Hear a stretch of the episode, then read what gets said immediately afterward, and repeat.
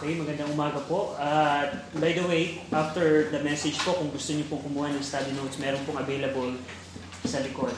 At magandang umaga po. Buksan niyo po inyo muli ang inyong pong mga Bible in Hebrews chapter 2.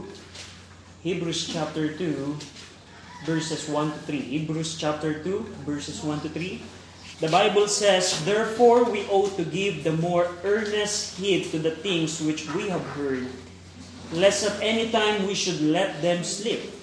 For if the word spoken by angels was steadfast, and every transgression and disobedience received a just recompense of reward, how shall we escape if we, if we neglect so great salvation, which at the first began to be spoken by the Lord and was confirmed unto us by them that heard him? Shall we pray?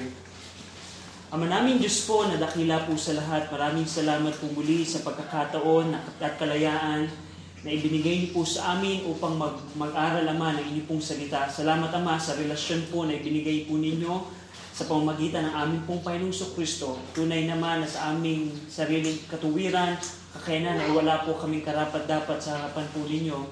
Tunay na kayo lamang po ay Diyos na mabiyaya, Panginoon. Ama, We're praying po na ang mensahe po na aming pong pag-aaralan ay gamitin po ng banal na Espiritu upang makapag-convict at makapag-correct po sa aming pong mga maling landasin. Tulungan niyo po kami, kaawaan niyo po kami at kahabagan sa ngalan po na aming Panginoong Kristo. Amen. Now, pinag-aaralan po natin ang, ang, ang, ang, ang Panginoong Kristo, especially po ang Book of Hebrews, to understand ang kung sino po ang ating pong Panginoong Kristo. Now, in, in chapter 1, verse 14, ito po isang bahagi na ating uh, bahagi ng chapter 1, ipinakita po dito in verse number 14 na ang mga anghel ay mga ministering spirits sent forth to minister for the believers. Uh, katulad ng verse 14, Are they not all ministering spirits sent forth to minister for them who shall be heirs of salvation? In relation sa pagpapaliwanag ng superiority ng Panginoong Kristo sa mga anghel, ipinakita dito ng may Apostol Pablo na ang mga anghel ay sinugo ng Panginoon upang mag-minister sa mga mananampalataya. Katulad in Acts chapter 5 verse 19, nung si Pedro po at ang mga apostol ay kinulong, ang sabi ng verse 5, uh, chapter 5 verse 19 of book of Acts, But the angel of the Lord by night opened the prison door and brought them forth and said, ako katulad po nung si Peter po ay nakakulong in Acts chapter 12, anghel din po ang nagpalaya.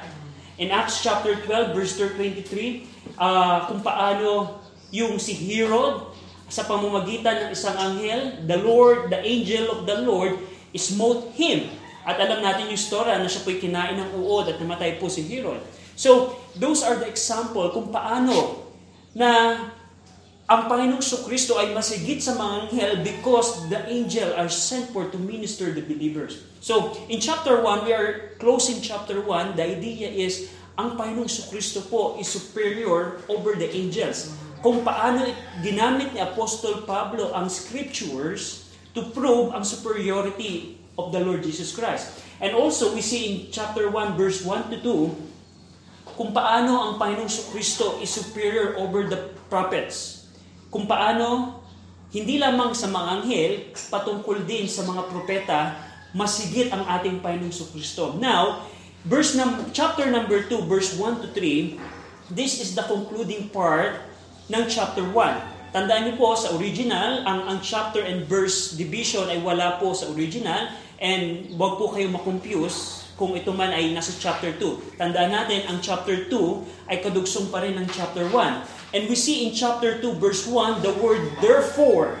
So ibig sabihin, we need to see ano yung mga previously stated na mga principle. Now, sa makatuwid, sabi ni Pablo, therefore, ano yung mga nabanggit? In connection to what was said in chapter 1, ano yun? The superiority of Christ over the angels, we see here that the conclusion of knowing of the superiority of Christ over the angel. Ibig sabihin, kailangan nating unang ma-establish yung binanggit in chapter 1 and ito pong chapter 2 verse 1 to 3 is the conclusion. Ang sabi dito ni Pablo, therefore, sa makatuwid, we ought to give the more earnest heed. We need to ought to give the more earnestly. Ang ibig sabihin po, we need to more super abundantly pay attention. Ibig sabihin, kailangan nating magbigay ng higit na atensyon. Saan? Tingnan natin po. Kung si Jesus Christ ay superior over the angels, ang conclusion ni Apostol Pablo, kung si Jesus Christ ay superior, kailangan nating magbigay ng higit na atensyon, ng strict attention, super abundantly attention, saan? Ang sabi ni Pablo, to the things which we have heard, sa mga bagay na ating napakinggan. At yung pong, yung pong napakinggan yan, ipinaliwanag siya ni Apostol Pablo in verse number 3. Babalikan natin po yan.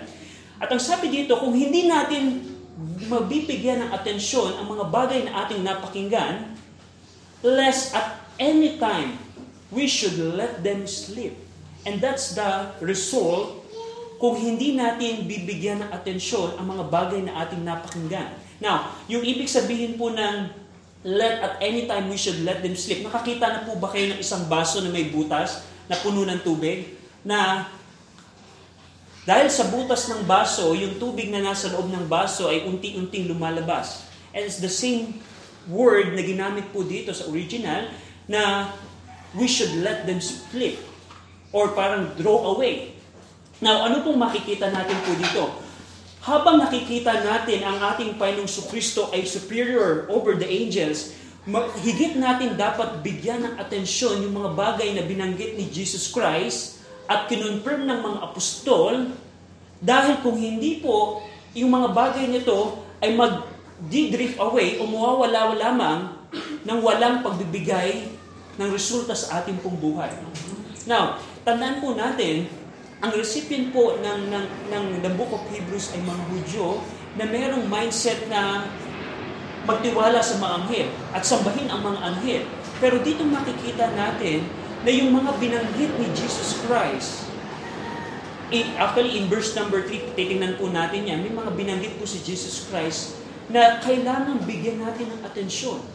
Now, in application na makikita po natin, in application, alam niyo po ba na ang mga salita na napapakinggan natin patungkol sa na nanggagaling sa salita ng Panginoon, kung hindi tayo magbibigay ng atensyon, ito'y magiging baliwala lamang sa ating pong buhay. Parang isang baso na yung tubig ay unti-unti lamang nawawala. At yan po ang mindset po ng maraming tao po patungkol po sa salita ng Panginoon. Yes, papakinggan ko yan pero hindi ako magbibigay ng atensyon. Pero ang encouragement dito, ang exhortation dito ng Apostol Pablo, magbigay tayo ng strict attention sa mga bagay na ating napakinggan.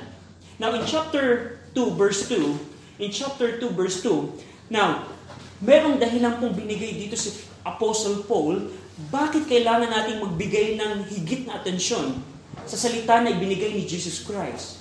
In chapter 2, verse 2, because For if the word spoken by angels was steadfast, we establish na ang si Jesus Christ ay superior kay sa mga angel, pero yung words spoken by the angels, by angels was steadfast. Ang ibig sabihin po nito, yung mga salita na ibinigay ng mga anghel ay established or steadfast or fair. Now, tingnan natin, ano yung mga words na binanggit ng mga angels? Now, if we compare scripture by scripture, we can see in Acts 7.53, ano yung mga words na inspoken by angels? In Acts chapter 7 verse 53 or communicated by angels, Acts 7.53, Stephen said something about it. Acts 7.53, Acts 7.53, Acts chapter 7 verse 53, the, Stephen said, who have received the law by the disposition or arrangement of angels and have not kept it. In go in Galatians chapter 3 verse 19, hindi lamang si si si Stephen, also Paul confirmed something about said something about the disposition of angels. In Galatians chapter 3 verse 19, in Galatians chapter 3 verse 19, Galatians chapter 3 verse 19. Wherefore then served the law, it was added because of transgression, till the seed should come to whom the promise was made. And it was, the law was, ordained by angels in the hand of a mediator. Now, makikita po natin dito ang isang bagay na yung words na inispoken ng angels, kung paano ang, ang, ang mga salita, ang batas, was received by the disposition of angels or to arrange thoroughly by the angels. Ay steadfast and pure. Na ang binabanggit po dito ay yung batas na ibinigay po ng Diyos sa bansang Israel. It was steadfast and pure. And every transgression and disobedience receive a just recompense of reward. Na bawat paglabag at pag hindi pag, pagbibigay ng atensyon, yung word na transgression, we see it as a going over or violation of the law. That's the word transgression is. Pag sinabing transgression is going beyond what the law said. That's transgression. And yung disobedience, it means lack of attention. The word disobedience there is lack of attention. Opposite ng binanggit ng verse number 1 na giving heed. Earnest heed sa salita ng Panginoon. Now, Tingnan niyo po, in, in, balikan niyo po in Hebrews chapter 2, I want to point out na merong binanggit ang mga angels ng salita na steadfast and sure na walang iba po kundi ang batas na ibinigay ng Panginoon as we see in, comparing scripture by scripture. Na, na yung batas na ibinigay ng Panginoon, it was firm and established. It was steadfast. Sa pagiging steadfast nito na ang sino mang lumabag at hindi magbigay ng atensyon sa batas na ibinigay ng Diyos, sa pamamagitan ng mga anghel ay tumatanggap ng kaparusahan na nararapat. Receive a just recompense of reward.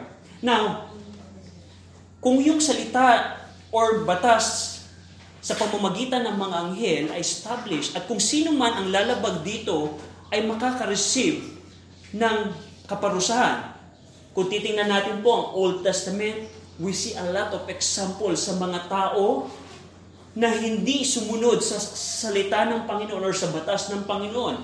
Isang example po niyan is yung sa Exodus chapter 32, yung 3,000 idolaters who were slain by the sons of Levi. Alam din natin sa book of Leviticus chapter 10, si Nadab and Abihu, they didn't obey. They transgressed the law of God. They offered strange fire before the Lord. Ano po? They died before the Lord in Numbers chapter 15, verse 32 to 36, naki, nalala niyo po yung lalaking nag-offend, yung lumabag ng sabat, sila siya ay nang, nang, nang, na, nanguha ng panggatong during the Sabbath. Anong ginawa sa kanya? Dinala sa labas ng kampo at siya po'y pinagbabato.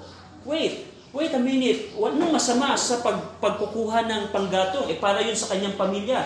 Baka yun ay kailanganin ng kanyang mga anak. He disobeyed. He transgressed the law spoken by the angels. Ano pa po? In Jude chapter 1 verse 5, at ito po ang nakakalungkot sa bansang Israel because they transgress and disobey the word or the law. In James chapter 1, Jude rather, sorry, Jude 1.5, Jude 1.5, I will therefore put you in remembrance, though ye once knew this, how that the Lord, having saved the people out of the land of Egypt, afterward destroyed them that believe not. And that's what happened po sa bansang Israel. Nung yung, yung first generation na lumabas mula sa Egypt, na sinabi ng Panginoon, kung ikaw ay hindi, uh, kung, kung ang bansang Israel ay tatalima sa ibang Diyos, kung paano ni-request ng bansang Israel na Moses, dinala mo ba kami sa Egypt para kami mamatay? And just, it, ito po ang nangyari po sa kanila. Now, ano pong, ano pong in-establish po natin dito? Na yung mga salita, kautusan na ibinigay ng Diyos sa pamamagitan ng mga anghel, disposition of angels, or the arrangement of the angels, ay steadfast na kung sino mang lalabag sa batas ng Panginoon ay nakatatanggap ng right or just recompense of reward, ano pa kaya ang mga salitang ibinigay ni Jesus Christ? And that's Hebrews 2 verse 3. Hebrews 2, 3. Hebrews chapter 2 verse 3. How shall we escape if we neglect so great salvation, which at the first began to be spoken by the Lord, and was confirmed unto us by them that heard him? Now, this is the point. We see in chapter 1 that the Lord Jesus Christ is superior over the angels. Definitely, we agree on that.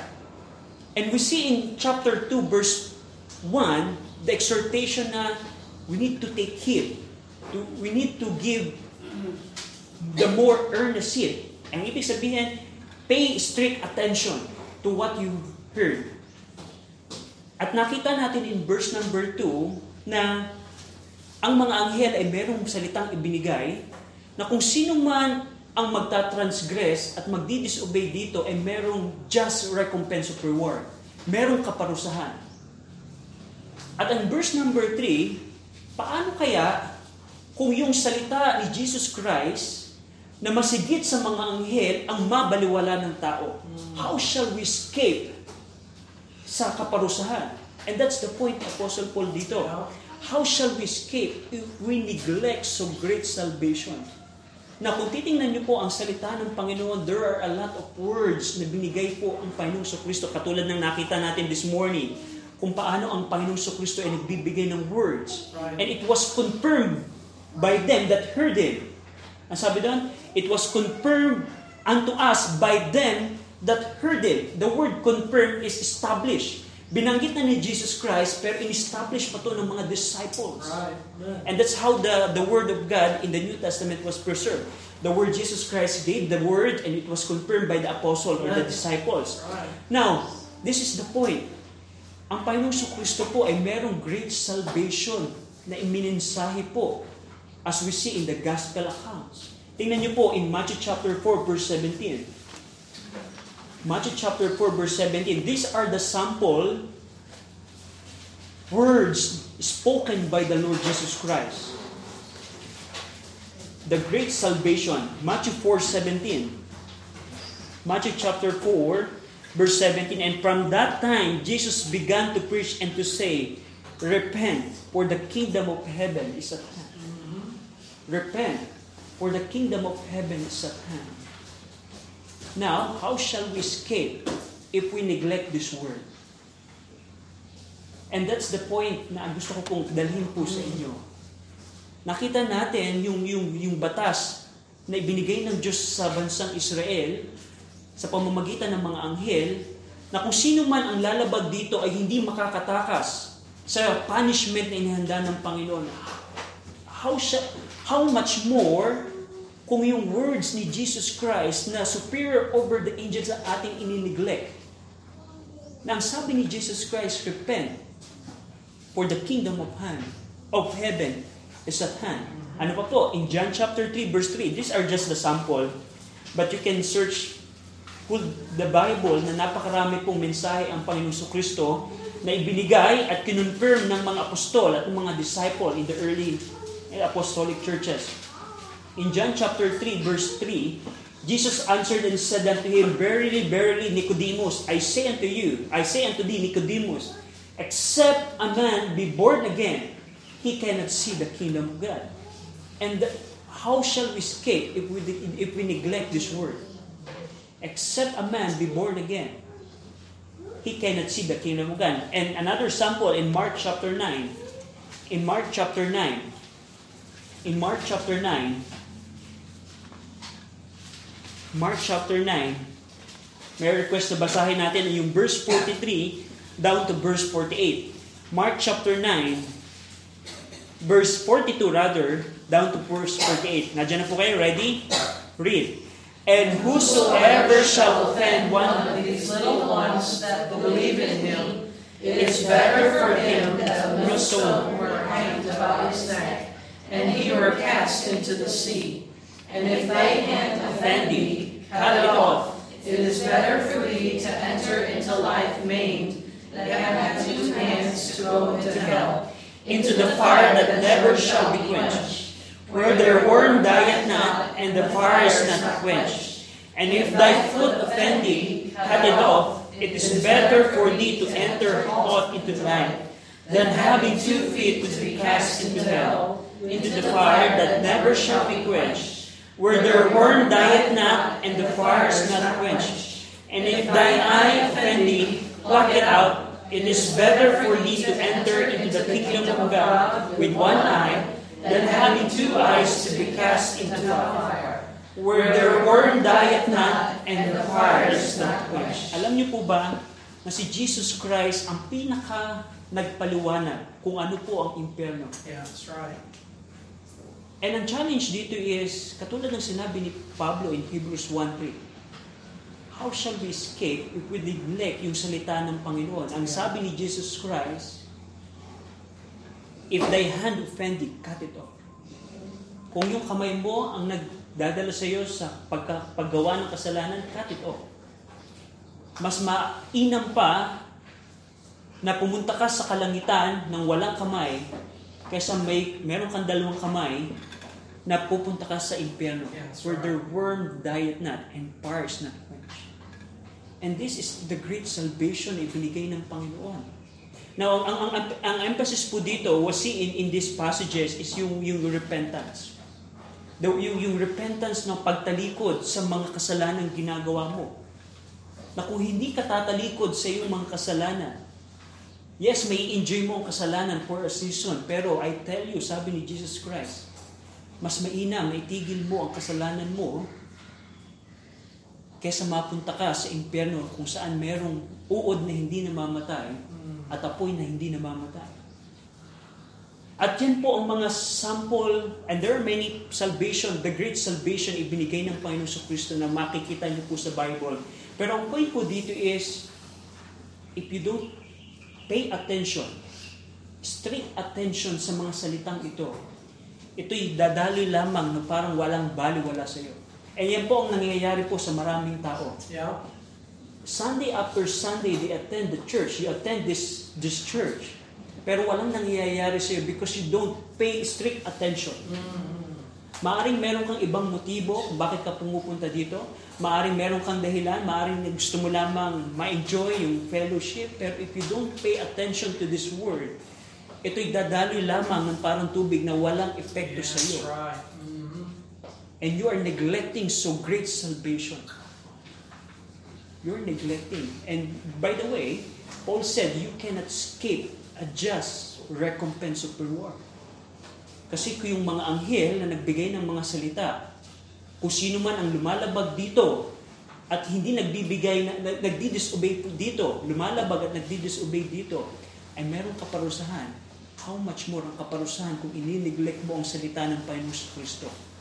na kinonfirm, in-establish ng mga taong nakapakinig sa Kanya.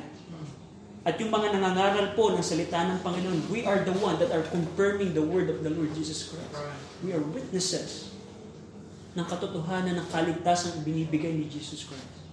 Now, ang challenge dito is, paano mo pinahalagahan ang salita ng Panginoon? Mm. Nakita natin na si Jesus Christ po ay merong superiority over the prophets kumpara sa mga bagay na binanggit po ng mga propeta. We see that in chapter 1, verse 1 and 2. Ang mga propeta, merong salitang pinakinggan, merong mga prope- may mga propetang may binigay silang salita, pero yung salita ni Jesus Christ is better. Nakita natin si Jesus Christ is superior over the angels. Definitely, we established that. Pero merong salita ang Panginoong Kristo. At ang salita ng Panginoong Kristo ay misigit sa salita ng mga anghel. Now, ang challenge dito is kung paano natin pinahalagahan ang salita na napakinggan natin. Now, tulad ng nabanggit ko po kanina, yes, pwede kang, pwede kang, pwede mong ma-enjoy ang fellowship, pwede mong ma-enjoy ang anumang bagay kung bakit ka na dito, anumang reason mo. Pero, I encourage you na magbigay ka ng strict attention. Magbigay ka ng strict attention sa mga bagay na papakinggan mo. Ang buhay po natin, mga kabataan, especially mga kabataan, ay hindi po para maglaro. Hindi ma-enjoy yung, yung entertainment ng mundong ito. Ang buhay po natin is seryoso. Because meron pong just recompense of reward na nakantay po sa atin if we neglect ang mga salita ng Panginoong sa Kristo. and eh, week after week, nandito ka, pero you're just neglecting the word na napapakinggan mo, definitely I tell you, as the Bible says, as Paul said, you will cannot you cannot escape sa punishment na inihanda ng Panginoon. And that's terrible. Terrible na maraming tao na, maraming tao na po, ang very close sa kalangitan, very close, pero hindi sila nakakabot sa kalangitan. At yan ang nakakalungkot. Ako ikaw, ay dumating sa punto na kamatayan or rapture or nasa eternal destiny ka na, na nasa lake of fire na, what a terrible thinking na napakalapit mo na sa kalangitan. But because you didn't give the more earnestly, and because you neglect the word, you receive a recompense, uh, uh, just recompense of reward you receive what you deserve. Pero sa umagang ito, tandaan niyo po, ang sabi ng 2 Peter 3.9, God is not willing that any should perish. Sa umagang ito, pwede kang, ito yung pagkakataon na sasabihin ng Panginoon, Panginoon, I will give attention to your word. I want to understand the gospel. I want to understand repentance. God is giving you opportunity today. If you will just give attention. Pero kung ang warning ko po is kung week after week, you will just neglect the word na napapakinggan mo dito. The Bible says, our lesson says is you cannot escape. How shall we escape? Yung, daw, yung emphasis ni Pablo, how shall we escape? How shall we escape? You cannot escape. That's a terrible thing. Pero nabanggit ko po na pwedeng sa umagang ito, tumalima ka sa salita ni Jesus Christ. Panginoon, ano ba ibig, ano ba yung mensahe ng Panginoon? Ang mensahe po ng Panginoon sa Kristo dito, nung siya po ay nagkatawang tao, is to seek and to save which was lost. Hinanap niya ang mga hindi ligtas. Kung ikaw sa umagang ito ay tatalikod sa iyong mga kasalanan, tatalikuran ang maling paniniwala. Anong maling, maling paniniwala? Paniniwala na ang mabuting gawa ay nagliligtas. Yung paniniwala na yung sakramento ay nagliligtas. Yung paniniwala ng lumang ng mga paniniwalang taliwas sa salita ng Panginoon, kailangan mo itong talikuran. Kailangan mo itong bitawan. Ano ang repentance? Ang repentance is pagkilala kay Jesus Christ na siya ang aking Panginoon. Ang repentance is yung 180 degree. Kung ang sanlibutan ito ang gusto, kailangan kong talikuran ng sanlibutan. I, I, I, I am convinced na maraming hindi naliligtas because ayaw nilang talikuran ng sanlibutan ito. You cannot be saved kung hindi mo tatalikuran ang sanlibutan ito. You cannot be saved if you don't turn from this. Mm-hmm. Ang repentance is pagpapasakop kay Jesus Christ that He is my Lord. That's repentance. And and message ni Jesus Christ ay sampalatayaan natin ang Ibanghelyo. Ano yung Ibanghelyo? Gospel is kung paano si Jesus Christ ay namatay para sa iyong kasalanan. Ayon sa kasulatan, siya ay inilibing at nabuhay namang muli ayon sa kasulatan. Do you have faith on that? Pag sinabi pong faith on the gospel, hindi po yun parang, ay, nag-pray na ako, Brother RJ, yun ba yung faith ko? Hindi. This is a constant yep. mindset. It's a con- constant status na kaya kong, this is my faith right now, kaya kong ma-access ang trono ng Diyos. Not because of what I did, not because who I am. It is because of the Lord Jesus Christ and what He did the cross. That's my faith right now. That's my faith right now that I am I have imputed righteousness right now. I am righteous right now, not because of my human righteousness, because of the righteousness of Christ imputed unto me when I got saved. Do you have that faith right now?